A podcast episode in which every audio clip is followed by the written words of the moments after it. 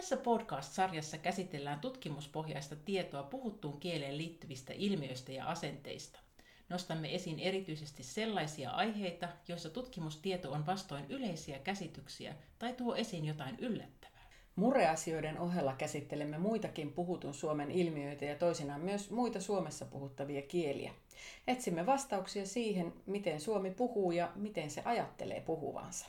Tämä on siis podcast-sarja Murremyytin murtajat. Minä olen Hanna Lappalainen, suomen kielen professori Itä-Suomen yliopistosta. Ja minä olen Johanna Vaattovaara, suomen kielen professori Tampereen yliopistosta. Tervetuloa mukaan retkille puhekielen variaation kiehtovaan maailmaan.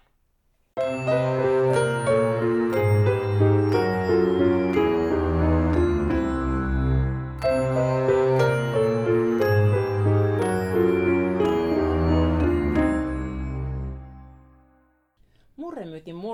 palannut kesätauolta ja nyt on aika aloittaa uusi kausi uusin jaksoin. Tämän kauden avaamme Turusta käsin, jonne on kokoontunut joukko suomalaisia sosiolingvistejä, eli meitä, jotka tutkimme esimerkiksi puhekielen vaihtelua, kieliasenteita ja erilaisia monikielisyyden ilmiöitä. Turku on oiva paikka juuri tämän haastattelun tekoon myös siksi, että se on tämänkertaisen haastateltavani nykyinen kotikaupunki ja paikka, jossa hän on tehnyt vastikään valmistuneen väitöskirjansa. Tervetuloa siis mukaan tuore suomen kielen tohtori Lotta Aarikka. Kiitos paljon kunniasta. Ja haastattelijana toimii tänään Hanna Lappalainen. No tänään me keskustellaan sun väitöskirjasta, Murre ja sen tutkimus, ja sehän sopii ihan täydellisesti tämän meidän podcastin teemaan. Ennen kuin mennään siihen, niin otetaan kuitenkin pari askelta taaksepäin. Mikä sai sut kiinnostumaan aikoinaan murteista ja miten sä päädyit lopulta sitten tämmöisen aiheen äärelle? No tota, mä aloitin perustutkinto-opiskelijana opinnot alun perin folkloristiikasta. Mä olin aluksi folkloristiikan pääaineopiskelija ja sitten hain suomen kielen sivuaineoikeutta ja sain sen ja siinä kohtaa aloin ajatella, että, että mua kiinnostaa niin kuin kielen ja kulttuurin rajapinta, Uh, mutta ehkä nimenomaan kielen tutkimuksen menetelmin. Ja siten, siten päädyin niin kuin suomen kieltä sitten ikään kuin ö, opiskelemaan, että, että just se, että miten kielellä ikään kuin tehdään yhteisöä, mutta se yhteisön rakentaminen ikään kuin edellyttää myös sitä, että ihmisiä ikään kuin rajataan ulos. Muuten ei voi olla meitä, jos ei ole myös niitä muita. Niin, niin se ehkä mua niin kuin kiinnostaa. no se, mitä mä niin kuin väitöskirjan teemoihin päädyin, niin Mä jotenkin niin kuin kiinnostuin siitä, että, että miten niin kuin siitä yksilön puheesta, jota kuitenkin murteen tutkijat on ikään kuin aina tutkineet, yksilöiden puhetta, niin miten siitä tulee niin kuin tieteellistä tietoa kielestä ja murteista, niin se prosessi mua alkoi jotenkin kiinnostaa ja siten päädyin tämmöisen tutkimushistoriallisen aiheeseen. Tässä on väitöskirjan koko otsikko kuuluu Murre ja sen tutkimus, näkökulmia fennistisen murteen tutkimuksen historiaan ja kieliideologioihin 1871-2017. Ja sä oot nyt siis selvittänyt sitä, että mitä murteilla on suomalaisessa tutkimuksessa tarkoitettu ja miten Suomen murteita on tutkittu. Ja se on ollut nyt tässä kaksi pääaineistoa aloitetaan niistä. Ensinnäkin kaikki suomen kielen alalla tehdyt murteita käsittelevät väitöskirjat, ja ihan ensimmäisestä vuonna 1871 valmistuneesta Torsten Aminoffin eteläpohjalaismurteita käsittelevästä tutkimuksesta sitten aina tuonne vuoteen 2017 valmistuneisiin väitöskirjoihin ja niissä tarkastellaan sitten taas persoonaviittauksia. Toisessa on kaakkois-satakunnan puhekieltä ja toisessa rajakarjalaismurteita. Kaikkia näitä väitöskirjoja on 51. Ja et ole ihan nyt sitten kannesta kanteen ottanut niitä tarkastelun alle, vaan tästä tekstiaineistosta sä oot tarkastellut semmoisia osioita, joissa käsitellään tutkimuksen taustaa, motiiveja, tutkimuksen kohteena olevia kielen ilmiöitä, tutkimuskysymyksiä, aineistoa ja sen keruuta. Ja tämä on jo itsessään tosi laaja ja rikas aineisto, mutta sä et ole tyytynyt nyt tähän, vaan Olet lisäksi vielä haastatellut näiden 51 väitöskirjan tekijöistä osaa ja kaikkiaan 20 haastateltavaa. Miksi vielä tämmöinen aineisto? No, mulla oli kyllä äh, ihan mun tutkimuksen alkuaihe, äh, niin kuin vaiheista asti jo ihan niin kuin selvää, että mä haluan haastatella myös, myös tutkijoita, enkä ikään kuin, niin kuin hääriä verhoissa ja tutkia niiden tutkimuksia, mutta, mutta en antaa heille niin kuin, tutkijoina niin kuin puheenvuoroa. Monilla tietysti ajatuksetkin on muuttunut siitä ajasta, kun on tota tehnyt väitöskirjaa, mutta mä haluaisin ihan tehdä, mä haluaisin puhua tutkijoiden kanssa niistä kysymyksistä, jotka mua, mua tota askarrutti ja, ja mahtavaa oli, että, että 20, 20 tutkijaa sitten onnistuin äh, haastattelemaan. No sitten vielä näiden pääaineistojen lisäksi, niin sulla on tämmöistä täydentävää aineistoa, niin kerro vielä siitä, että mistä se on peräsi ja miten se ylipäätään löysit sen? No sehän on hauskaa, koska siis tutkimuksen tekeminen on prosessi ja siihen liittyy paljon myös sattumaa. Ja se, miten nämä, nämä tota, täydentävät aineistot mulle niin kuin ikään kuin putosi syliin, niin se oli todella, todella tota sattumaa.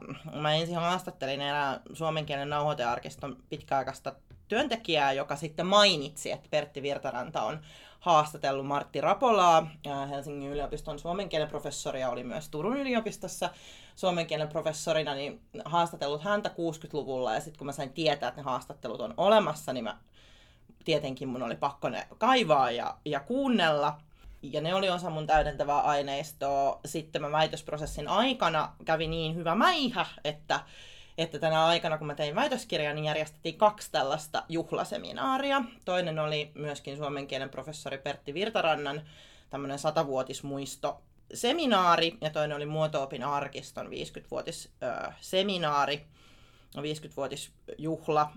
Ja näissä molemmissa seminaareissa soitettiin tällaisia kenttätyöohjeistusluentoja. Eli miten 60-luvulla, 60-luvun alussa ja sitten 70-luvun lopussa niin on näitä niin kentälle lähteviä opiskelijoita opastettu tekemään, niitä, tekemään sitä aineiston keruuta. Ja nehän oli erittäin herkullisia. Ja niin kun mä käytän niitä suhteellisen vähän kuitenkin ehkä mun väitöskirjassani, mutta ne avas mun tajuntaa kyllä niin kuin siitä, että mitä se oli vuonna 1960 lähteä Helsingin yliopiston opiskelijana kentälle jonnekin, jonnekin kylään, niin kyllä se lisäsi mun niin kuin, ymmärrystä ihan, ihan suunnattomasti siitä. Ja on ylipäätään onnellinen, että tämmöisiä haastatteluja ja tallenteita on, on tehty, että niitä voi sitten ihmiset pöhkiä, kuten minä, niin vuosikymmeniä myöhemmin. Ja varmaan tekijätkin olisi iloisia, jos tietäisi, että ne on näin mm. hyvässä käytössä. No nyt kun kuulijat on kuullut, että miten massiivinen aineisto sulla on ollut, niin ei ole varmaan yllätys, että myöskin sun väitöskirjasta tuli aika laaja. Et se on kyllä niin kuin, paitsi sisällöllisesti tosi painavaa asiaa, mutta myöskin fyysisenä esineenä aika painava. Oletko muuten punninnut paljon se painaa? No en ole punninnut, olen vain selvittänyt, kun mä lähetin mun haastateltaville tietysti sitten kappaleita ja muutamalle muullekin kollegalle, niin että XXS-pakettina lähti, että ei kuitenkaan niin kuin, niin iso ollut, ettei pystynyt XXS-pakettina postittamaan. Ja, ja sitten mun yksi kollega sanoi, joka luki mun väitöskirjaa, että se on niinku just se just siinä rajoilla, että sitä voi lukea sängyssä sillä tavalla, että sitä pitää niinku koholla kasvojen yläpuolella, että se ei mätkähdä niinku naamalle. Niin nämä on niinku nämä koko määreet, mitkä mä, mitkä mä tiedän siitä. No sen on itse huomannut, kun on ajatellut, että ottaisinko tuon matkan lukemiseksi, niin se on pikkusen toi paino välillä rajoittanut sitä. Joo, uskon. Mutta nyt kyllä voin vähän niin kerskuakin sillä, että mä oon lukenut sen aika lailla kannesta kanteen. Siinä on liitteinen noin 500 sivua. Ja se on kyllä tosi kiehtova tutkimus. Ja siinä monet tutkijat ja tutkimukset kyllä pääsee ääneen. Ja tietysti se on ihan erityisen an, niin kuin antosa meille kaikille, jotka on jotenkin itse tehty tutkimusta murteiden parissa. Toki täytyy nyt sanoa, että itse en ole osa tätä aineistoa mm. kuitenkaan, että voi vähän ulkopuolisen silmin lukea sitä. Mutta nyt ei ole tarkoitus ajatella tänään näitä meidän tämmöisiä sisäpiiriläisiä, vaan nyt yrittää puhua tästä tutkimuksesta sillä tavalla, että se avautuisi myös sellaisille kuulijoille, jotka ei ole itse vaikkapa ollut murreaineistoa keräämässä ja tutkimassa. Sun väitöskirjassa on neljä pääteemaa ja neljä päälukua, tämmöistä analyysilukua, ja nyt me joudutaan kyllä tekemään ihan armottomia valintoja, mutta mä yritän nyt ottaa esille kaikista näistä teemoista jonkun näkökulman. Ja aloitetaan siitä, että minkälaisia aineistoja suomalaiset murteen tutkijat on tarkastellut ja minkälaisiin menetelmiin he on niitä kerännyt ja käsitellyt. Et kun mä nyt näin nykytutkijana ajattelen murteen tutkimusta ja sen aineistoja, niin ainakin mulle ihan ensimmäisen tulee mieleen murreääditteet. Ihan valtavat määrät on näitä tämmöisiä murrehaastatteluja suomen kielen nauhoitearkistossa eri puolilta Suomeen. Mutta musta sun väitöskirja ihan hyvällä tavalla muistuttaa siitä, että tutkimusaineistot on ollut paljon moninaisempiakin.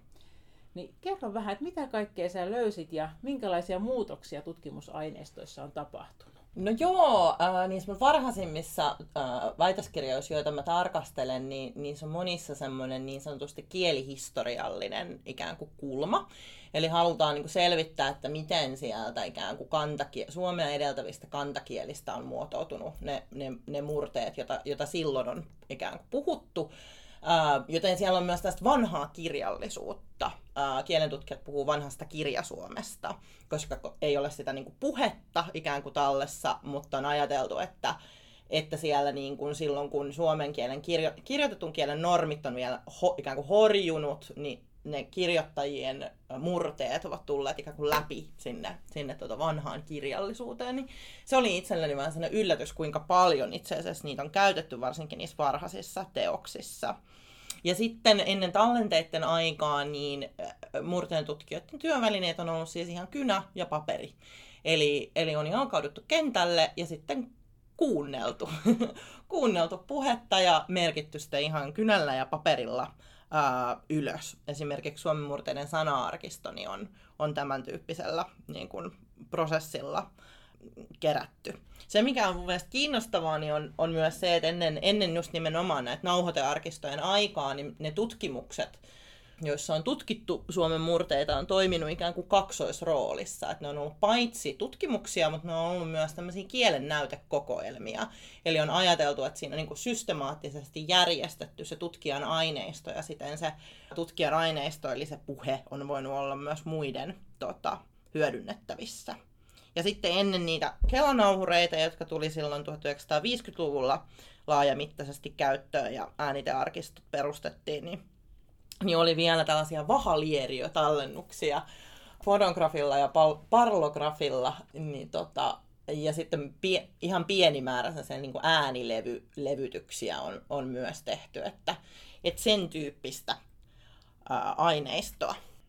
No nyt jos ajatellaan sitten vielä nykyaikaa, niin aineiston keräämiseen ja käsittelyyn on tietysti vaikuttanut hyvin paljon niin kuin teknologian kehitys. Sä toit jo esillekin tämän siirtymisen vahalieriöistä sitten näihin kelanauhoihin ja nyt on sitten ihan tämmöistä digitaalista tallennusta, mutta miten muuten näkyy tämä teknologian kehitys?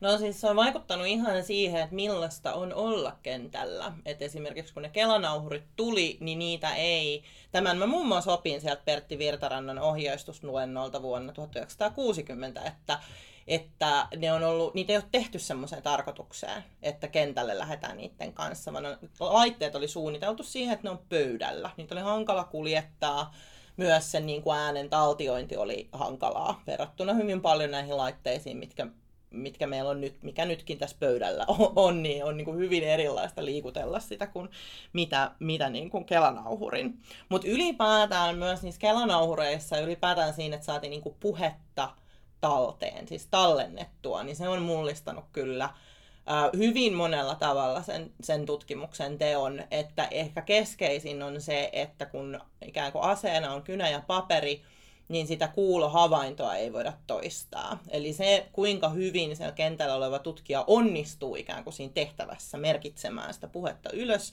niin siinä se sitten on. Sitä ei voi kukaan palata niin kuin ikään kuin tarkistamaan tai tulkitsemaan uudestaan, että no menikö se näin. Mutta nyt kun meillä on tallenteet tai ensin, ensin kelanauhat ja, ja nyt digitaaliset tallenteet, me voidaan toistaa se kuulohavainto ja ikään kuin tulkita uudestaan että mitä sieltä oikeastaan sieltä tallenteelta kuuluu.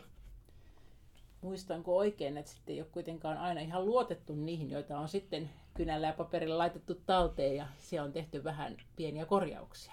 Juu, siellä on tehty pieniä korjauksia ja tätä mä itse asiassa käsittelen, koska nykynäkökulmasta, nykytutkijan näkökulmasta sehän on eettisesti väärin ja aineiston manipulointia, että niitä niin kuin litteraatteja tai mä kutsun niitä ää, tämmöiseksi kuulovaraiseksi ää, niin kuin litteroinniksi, että niitä mennään niin kuin ikään kuin jälki, jälkikäteen niin kuin peukaloimaan, niin jos katsoisi vaan tästä nykynäkökulmasta, niin, niin se tuntuisi niin kuin todella omituiselta, että miten siellä voidaan niin kuin muokata ikään kuin sitä, vaikka sitä kuulohavaintoa ei voida toistaa, mutta mä yritän väitöskirjassani myös tavallaan ymmärtää sitä ratkaisua, koska se ei ole mikään kovin helppo tehtävä jos mulla annettaisiin nyt kynä ja paperi ja mätkästäisi mut niin kuin johonkin ylikiiminkiin, niin en tiedä niin kuin miten suoriutuisin siitä tehtävästä, kun taas tutkija, joka katsoisi niitä mun muistiinpanoja ja tuntisi sen murteen tosi hyvin, niin varmasti näkisi sieltä semmoisia amatööri, amatöörin mokia, joten mä niin kuin ymmärrän sen halun ö, muokata niitä tai tunnistaa sieltä ikään kuin virheitä, että jotenkin, että ei voi niin kuin yksinomaan niin kuin tästä ajasta tarkastella ja jotenkin niin kuin todeta, että, että onpa epäeettistä ja kummallista. Että se on niin kuin, tavallaan ollut ihan ymmärrettävää, miksi niin on tehty. Ja toi on tosi tärkeä näkökulma tähän.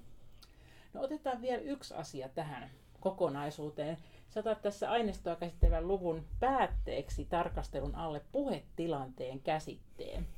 2000-luvun tutkimuksessa on nimittäin aika paljon pohdittu sitä, että mikä erottaa haastattelun ja keskustelun toisistaan ja kumpi niistä nyt olisi parempi, kun yritetään tutkia murteellista puhetta. Ja mä koen ehkä pientä syyllisyyttä nyt tässä, että mä oon ehkä vähän itse vaikuttanut tämän teeman käsittelyyn, kun mun oman väitöskirjan aineisto, kun ei ollutkaan tämmöistä perinteistä haastatteluaineistoa, vaan niin kuin hyvin vapaamuotoista arkista keskustelua ja poikkesi sillä tavalla tästä perinteestä, niin yritin jotenkin hyvin vahvasti niin kuin puolustella sen käyttöä ja perustella sitä, niin tuli ehkä jotenkin vähän turhankin kärjekkäästi sitten ilmastua niin kuin, tai puhuttua niistä haastatteluista, mikä ei oikeastaan ollut mikään tarkoitus.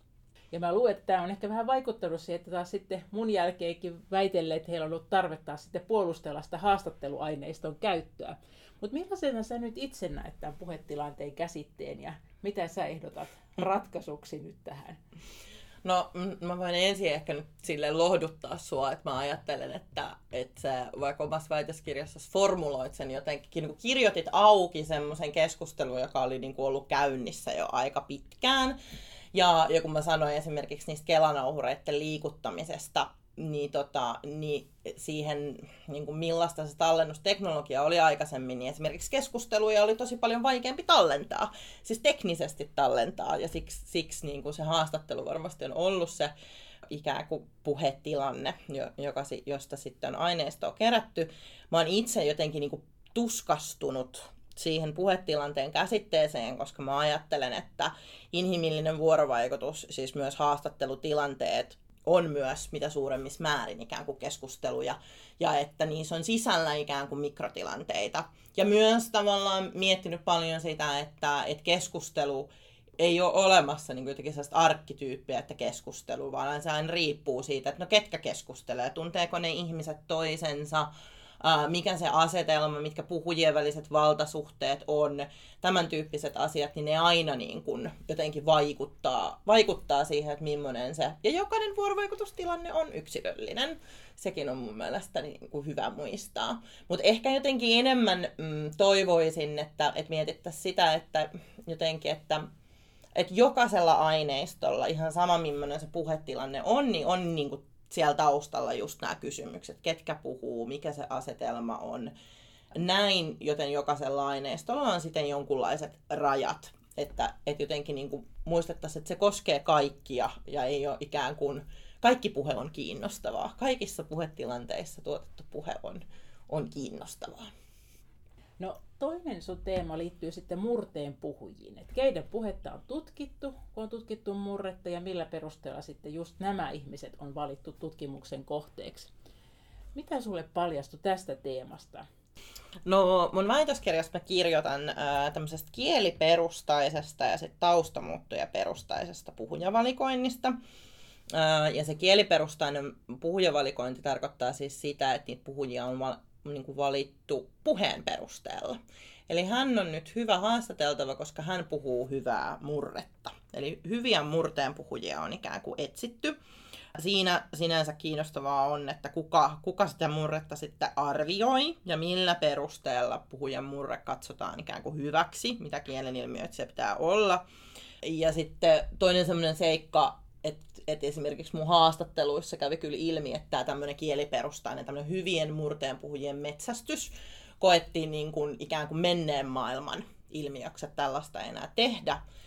Ja yritin, yritin niin kuin siihen kiinnittää huomiota, että kyllä tehdään, että kielen tutkijat käyttää kyllä jatkuvasti edelleen valtaa siinä, että, että kuka katsotaan jonkun kielen puhujaksi niin kuin tämmöisen oppijan kielen näkökulmasta, että onko ihminen ikuisesti kielen oppija vai muuttuuko se jossain kohtaa kielen puhujaksi. No sitten se taustamuutto perustainen valikointi puolestaan tarkoittaa sitä, että, että niitä puhujia on valittu esimerkiksi ää, jostakin tietystä ikäluokasta, ää, otettu tasaisesti vaikka eri sukupuolista, koulutustaustan perusteella ää, valittu. Eli on ikään kuin tällaisia taustamuuttujia, jonka perusteella niitä puhujia on, on tota valittu näissä molemmissa, siis sekä tässä kieliperustaisessa että taustamuuttujaperustaisessa puhujan vali, puhujavalikoinnissa, niin keskeistä on ollut se puhujan syntyperäisyys. Eli on ajateltu, että murteen puhuja on syntyperäinen.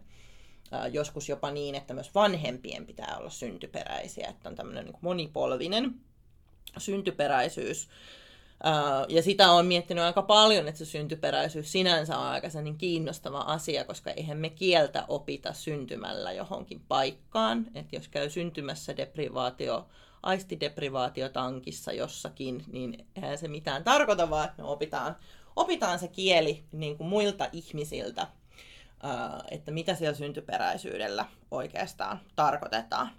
Ja sitten lopuksi haluan vielä tuoda kyllä esiin sen, että, että kun puhutaan, että no miten tutkijat on valinnut niitä puhujia, niin, niin myös ne puhujat on ollut aktiivisia. Eli, eli meillä on kieliaineistossa tasan niitä ihmisiä, jotka on suostumuksensa antanut, jotka on suostuneet puhumaan tutkijoille. Eli he on myös hyvin vahvasti teki itse niin kuin, valinneet, ei pelkästään tutkijat, niin osallistua tutkimukseen. Toi on tärkeä pointti. No, kiinnostava tämmöinen historiallinen aspekti on myös se, että miten tutkimuksen kohteena olevia henkilöitä on sitten kulloinkin nimitetty. Ja sä osoitatkin mun mielestä hyvin, että miten näihin nimityksiin liittyy ihan tämmöisiä kieli-ideologisia latauksia. Niin anna tästä nyt joku esimerkki. Joo, tota, ehkä mä voin antaa semmoisen kaikista selkeimmän esimerkin. Eli siellä mun aineistossa käytetään esimerkiksi tällaista kuin murteen taitaja tai kielimestari, joka on niin kuin, josta niin kuin ikään kuin selkeästi niistä konteksteista, eli niistä, miten näistä murteen taitajista tai kielimestareista puhutaan, niin käy ilmi, että, että murretta niin kuin joko osataan tai ei osata. Että se on ikään kuin taito, kielitaito siinä, missä vaikka jonkun vieraan kielen taito, niin, niin että se, tä, tämmöinen on ainakin sellainen selkeä, mikä siellä mun aineistossa on. No kolmas ja sen kaikkein laajin analyysiluku käsittelee tutkimuksen kohteena olevaa kielimuotoa eli murretta. Eli mitä sillä on tutkimuksessa tarkoitettu, millaisten piirtein avulla sitä on haarukoitu ja miten eri murteita on ryhmitelty murrealueiksi. Ja tässä kohtaa mä ajattelin, että nyt taas pitää vähän tehdä valikointia ja ajattelin zoomata nyt vaan tähän murteiden välisiin e- rajoihin ja murrejaotteluihin, koska sä oot tehnyt tosi perusteellista selvitystyötä just tämän teeman parissa. Ja nyt pitääkin sitten aluksi kysyä, että miksi sä halusit nyt sitten tutkia tätä murrerajoihin liittyvää keskustelua? No, en mä oikeastaan halunnut, jos ja reellisi olla. Tämä oli niinku semmoinen täydellinen osoitus siitä, että tutkimuksen teko on aina matka, johon liittyy niinku yllätyksiä. Et mä ajattelin, että mä vaan referoin, niinku, että mä kirjoitan muutaman sivun siitä, että mitä nyt näitä murrejakoja on ja kuka niitä on milloinkin esittänyt ja näin. Mutta sitten kun mä aloin niitä katsoa ja mä seurasin myös sitä niin kuin keskustelua ää, tämmöisen niin kuin arvioitten, kirja-arvioitten kautta, eli että miten näitä rajaesityksiä on otettu vastaan, niin, niin tota, mä ymmärsin, että tämä onkin paljon, myös haastattelun, haastattelujeni kautta ymmärsin, että tämä onkin niin paljon monimutkaisempi ja politisoituneempi tai jollakin tavalla sensitiivisempi aihe kuin mitä mä alun perin niin kuvittelin. Et sitä kautta sitten tuli semmoinen olo, että tämä pitää nyt selvittää, että kun mä tälle tielle lähdin, niin tämä pitää nyt selvittää. Et mä en itse pidä sitä murrealueiden ja rajojen niin kysymystä kauhean kiinnostavana. Mä ajattelen, että kielessä on niin vaikea piirtää niitä, niitä rajoja, mutta ajattelin, että se on ihan pelkästään senkin takia tärkeää, että koska ne murrealueet ja rajat on kuitenkin yllättävän keskeisessä roolissa ää, opetuksessa, miten suomen kielen opiskelijoille opetetaan suomen alueellista vaihtelua. Ja sitten ihan myös niin vaikka kotuksen sivuilta löytyy, löytyy niin kuin ikään kuin kansalaisille tiedoksi murrealueet ja rajat. Niin, että se oli senkin takia niin kuin ihan hyvä perata, että mitä ne on syönyt. Niin, ehkä harva tietääkään, että miten kuumia kysymyksiä ne on mm. ollut. Mutta varmaan useimmat meidän kuulijatkin on oppinut koulussa, että Suomen murteet jaetaan kahteen pääryhmään, itä- ja länsimurteisiin. Mistä tämmöinen jako nyt sitten oikein juontaa? No se onkin kuule hyvä, hyvä kysymys. Ja mä yritän vähän päästä kiinni siitä, että, että miksi tämä on niin kuin vakiinnettu niin, tai vakiinnutettu niin voimakkaasti sitä ajatusta, että, että siinä on itä ja länsi. Ne, ne perusteet on siis kielihistoriallisia, mutta mä ajattelen, että siinä on myös semmoinen niin kuin ollut semmoinen halu jakaa Suomi tavallaan kahteen kulttuuripiiriin, itäiseen ja, ja läntiseen. Ja tämä ei ole kielen tutkimuksessa yksin, vaan myös niin kuin, ä, kulttuurien tutkimuksessa, siis juurikin folkloristiikassa ja kansatieteessä esimerkiksi. Mutta siellä on ehkä jo 90-luvulla alettu niin kuin vähän pohtimaan sitä, että, että miten tutkimuksella vahvistetaan tämmöistä niin ajatusta, että on, on toisistaan eroavat itä, itä ja länsi. Ja niin kun, onhan se edelleen aika voimissaan, että, että mun vastaväittäjä Fred Carlson sanoi mun väitöstilaisuudessa, otti esimerkiksi siis pesäpallon itä- ja länsiottelut, joita tota, vielä käydään. Itse en ole pesäpallon harrastaja, niin en tajunnut tällaista, mutta, mutta kyllähän se edelleen siis niin kuin näkyy myös se ajatus, että Suomessa on niin kuin ikään kuin itä ja länsi, toisistaan eroavat itä ja länsi. Tuo on ihan totta, toi hyvä toi pesis esimerkki, mm. meidän perheessä tälläkin viikolla seurattiin Kempele vastaan Joensuu. Joo. ja länsi. Joo, mutta siis tämä ei ole kuitenkaan nyt ainoa näkemys, että nämä murteet jakautus itä-länsiryhmä on näin kahtia. Eli minkälaisia vaihtoehtoja on esitetty ja minkälainen sun tuntumaan, että minkälaisia jakoja nykytutkijat kannattaa? No tota, joo, mä kaivoin sitä tosiaan aika syvällisesti, että, että niitä ikään kuin ikinä ei ole ollut vain itä ja länsi, vaan on ollut myös muunlaisia ehdotuksia. Ehkä se, mistä niin kuin kaikista semmoista kuuminta keskustelua on käyty, niin on tästä pohjoisesta päämurrealueesta, eli, eli onko niin kuin idän ja lännen rinnalla myös pohjoinen päämurrealue. Se oli ihan kiinnostavaa, tai mä en tosiaan tajunnut, kun mä aloin haastattelemaan tutkijoita, että se on voimakkaasti latautunut. Että sen, niin kuin, sen huomas haastatteluissa, että, että eräät tutkijat kommentoivat sitä, että on mahdotonta opettaa pohjoisessa, että ei ole pohjoista päämurrealuetta, koska se niin kuin ihmisten kokemus siitä kielellisestä ympäristöstä niin kuin tässä päivässä niin on niin vastakkainen öö, ja näin, mutta kyllä, kyllä mun haastatteluissa eniten niin kuin tutkijat mainitsi sen itä, itä- ja länsijaon, mutta mä toivoisin ehkä niin kuin tulevaisuuden kannalta, että mä ajattelen, että niiden murrealuejakojen olisi kuitenkin, niillä olisi hyvä olla kytkös tähän päivään. Kielentutkijat puhuu synkronisesta tilanteesta, niin että itse niin kuin ajattelisin, että kyllä se nyt voitaisiin sopia, että se on se pohjoinen päämurrealue siellä, siellä rinnalla. Mutta, mutta keskeistä on se, että, että niitä murrealuejakoja voi tehdä hyvin eri tavalla. Eli kielihistoriallisesti ajatellen ehkä itä ja länsi, mutta jos ajatellaan nykypäivän näkökulmasta, niin ihan hyvin voisi olla itä, länsi ja pohjoinen. Ja vaikka ne lounaismurteetkin omana päämurrealueena. Tätä aikaa nyt tuntuu kyllä suorastaan riivaavan tämmöinen ruma ja ilkeilevä keskustelu sosiaalisessa mediassa. Mutta sun tutkimus nyt paljastaa, että jo liki sata vuotta sitten tieteen kentällä on heilutettu hyvinkin terävästi tämmöistä sanan säilää, kun tutkijat on puolustanut näitä omia näkemyksiä ja tyrmännyt toisten. Ja nyt juuri liittyen myöskin näihin murrealueisiin. Ja näihin on sitten vielä sekoittunut usein tämmöisiä henkilökohtaisia kaunoja. Sä törmäsit yhteen tämmöiseen keskusteluun tosiaan, kun selvittelit näitä murrerajoja koskevaa keskustelua, niin kerro vähän siitä. Joo, no tota, kuten tuossa aikaisemmin sanoin, niin mä katsoin niin näitä murrealue-esityksiä ja sitten niiden saamaa vastaanottoa. Ja ensimmäisen tämmöisen niin kuin aineistoon perustuvan koko Suomen murteet eri ryhmiin jakavan esityksen on tehnyt ä, Lauri Kettunen vuonna 1930 Suomen murteet-sarjassa semmoinen teos kuin Murrealueet, jonka arvosteli ää, Martti Rapola, joka oli suomen kielen professori. Ja, tota, ja hän teilasi niin kuin, tämän Kettusen murrealueet niin kuin aivan tyystin. Mä muistan oikein hyvin sen hetken, kun mä oon lukenut meidän oppiaineen kirjastossa vanhasta virittäjästä sitä arvostelua. Ja mulla oli siis niin kuin korvat, mä niin kuin hehkuin punaisena, kun mä luin sitä näiden tutkijoiden niin kuin keskinäistä jotenkin keskustelua sieltä virittäjän, virittäjän palstoilta, eli Rapola teilasi sen Kettusen aivan täysin, ja sitten Kettunen kirjoitti siihen vastineen, ja, ja näin, ja sitten tämä jännitysnäytelmä sai niin kuin ikään kuin toisen osan, kun sitten Martti Rapola, tämä teilaaja, teki tällaisen edelleenkin klassikkoteoksen kuin Johdatus Suomen murteisiin vuonna 1947, eli 17 vuotta myöhemmin. Ja, ja sitten nämä Rapolan esittämät rajat on siis pääosin, siellä on muutama ero, mutta ne on lähes identtiset kuin ne Lauri Kettusen esittämät, jotka Rapola siis teilas. Ja, ja sitten humoristisesti Lauri Kettunen arvosteli tämän Martti Rapolan johdatus Suomen murteisiin teoksen ja antoi siinä kyllä sitten ihan niin täyslaidallisen.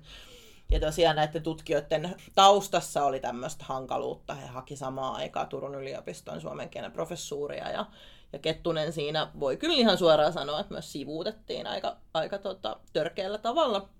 Joo, mutta kun mä sitä jotenkin sitä keskustelua luin, niin, niin mä mietin aika paljon sitä jotenkin Kettusen tilannetta, että miltä tuntuisi, jos toinen haukkuu sut pystyyn julkisesti ja sitten 17 vuotta myöhemmin ehdottaa itse samoja, samoja tota, murrealueita. että se oli jotenkin aika poikkeuksellinen ja jännittävä ja ka- kauhea niin tilanne pohtia, että miltä itse tuntuisi. Mutta täytyy kyllä sanoa, että eipä myöskään Kettunen tässä, tässä debatissa siellä virittäjälehdillä niin ihan kauhean niin kuin, täysin ammattimaisesti käyttäydy, vaan siellä näkyy juuri niin kuin näiden kahden tutkijan semmoiset niin pitkäaikainen semmoinen henkilökohtaiset antipatiat. Sääli. mm, kyllä, koska siis siinä olisi ollut myös paikkaa semmoiselle niin oikeasti tieteellisesti kiinnostavalle keskustelulle, että millä perusteella voidaan sanoa, että murreraja menee jossakin.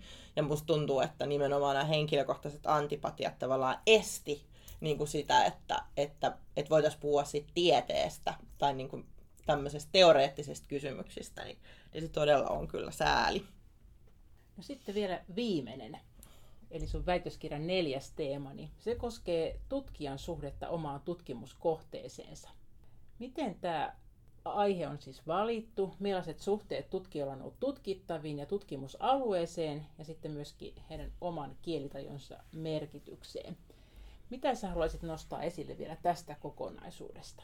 No kyllä nimenomaan sen tutkijan kielitajun, sen asian, koska niin kuin murteen tutkimus on ollut koko sen historian ajan empiiristä, millä tarkoitan siis sitä, että on tutkittu puhetta. Eli siis oltu kentällä kerätty aineisto, tutkittu aineistoa, sitä puhetta. Ja silloin ehkä on mietitty kauheasti sitä, että, että millaista roolia se tutkijan kielitaju näyttelee siitä huolimatta, että aika monet tutkijat on tutkinut ikään kuin omaa kotimurrettaan tai jonkin semmoisen niin paikkakunnan kieltä, joihin heillä on joku henkilökohtainen suhde. Ja, ja mä ajattelen, että et, et sitä olisi niin kuin hyvä jotenkin eksplisiittisemmin, niin kuin tarkemmin ja suoremmin miettiä, että, että milloin kielentutkija tukeutuu ikään kuin semmoiseen omaan kokemukseensa mm, siitä, siitä murteesta ja milloin niin kuin ikään kuin siihen tutkijan ammattitaitoon. Niitä ei varmasti voi erottaa, mutta se on niin kuin kiinnostava kysymys, että mitkä ne paikat on, missä se kielitaju näyttelee itse asiassa roolia.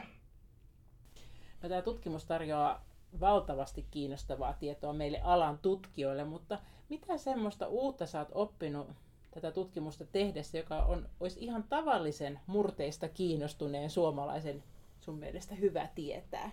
No tota, mä oon aika paljon niin kuin, miettinyt ehkä johtuen siitä, siitä niin kuin, kriittisestä otteesta, joka mulla oli väitöskirjaa tehdessä, että tätä on aina kiinnostava heittää ikään kuin kun käy puhumassa omasta tutkimuksesta niin kuin ikään kuin suurelle yleisölle, että, että kuka sen saa päättää, että mikä on oikeaa tai hyvää murretta, että mitä, niin kuin, kuka sitä puhuu ja kuka sen saa päättää. Ja tämä liittyy vahvasti myös ehkä sellaiseen niin kuin puhetapaan, että puhutaan, että murteet kuolee. Ihmiset ehkä hahmottaa sen eron, että puhun eri tavalla kuin vaikka paikkakunnalta kotoisin olevat isovanhempani. Että isovanhempani puhuu sitä oikeaa murretta ja minä en nyt varsinaisesti enää puhu. Ja, ja niin edelleen, vaikka musta se on aivan ilmiselvää, että Suomea puhutaan tosi eri tavoin, riippuen siitä, että, että missä päin missä päin Suomea niin kun ollaan, niin ehkä tämmöiset niin kun murteen kuolemiseen liittyvät teemat siitä, että onko kielen muutos aina jotenkin vääjäämättömästi kuolemaa, koska mun mielestäni siis maagistahan on se, mikä pysyy samana.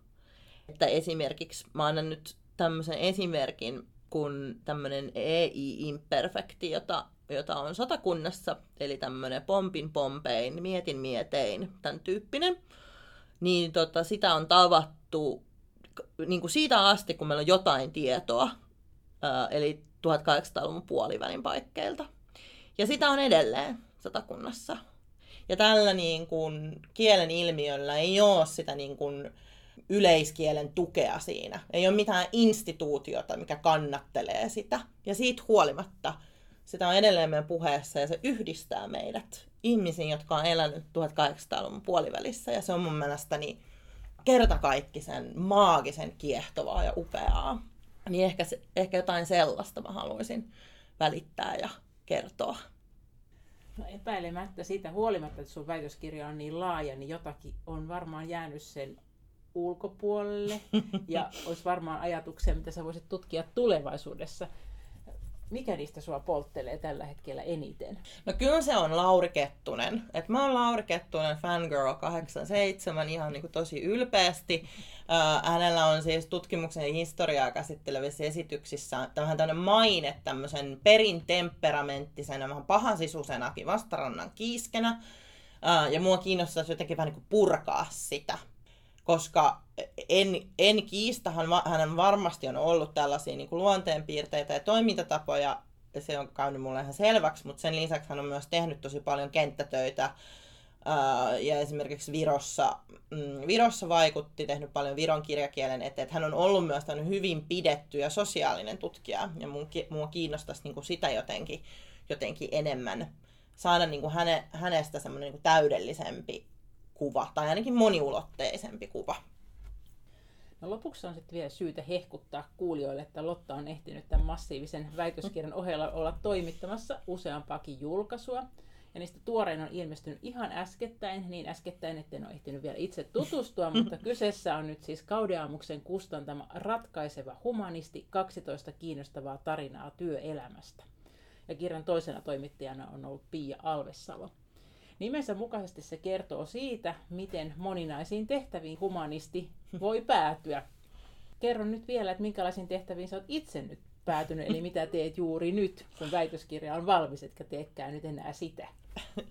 Joo, no mä jatkan tutkimuksen parissa, että mä jotenkin rakastan tutkimuksen tekemistä ja sitä, miten niin kuin ehkä se on hyvä sanoa, että tutkiminen on niin montaa asiaa, että ihmiset ehkä ajattelee kammiossaan lukevaa ja kirjoittavaa ihmistä, mutta sen ohella täytyy olla niin kuin ikään kuin projektinjohtaja, rahanhakija, eli tavallaan myyjä, että mitä järkeä tässä on, mitä mä touhuun, sitten salapoliisi, sekin on hauskaa, ja myös esiintyjä, että pääsen myös esiintymään, että se on montaa juttua ja se on mun mielestäni ihanaa, kun se on niin monipuolinen työ. Ää, ja sitä tosiaan saa nyt jatkaa tuolla Itä-Suomen yliopistossa. Meillä on tutkimushanke, jossa tutkitaan kielen ja yhteiskuntaluokan suhdetta nimenomaan Itä-Suomessa. Sen lisäksi mä teen, teen tuommoisia hallintoon hauskaa hommia, eli toimin koordinaattorina semmoisen kansallisen kielen tutkimuksen tohtorikouluverkostossa kuin Langnetissa. Että semmoisiin hommiin olen, olen päätynyt.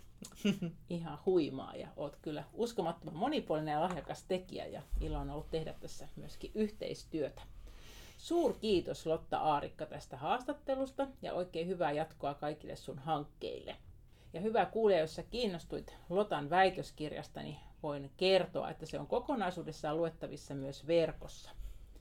Murremyytin murteet podcastissa jälleen kuukauden päästä on uusi jakso ja siinä käsitellään englanninkielisten ilmausten käyttöä kielenkäyttäjien käsitysten ja kielitietoisuuden näkökulmasta.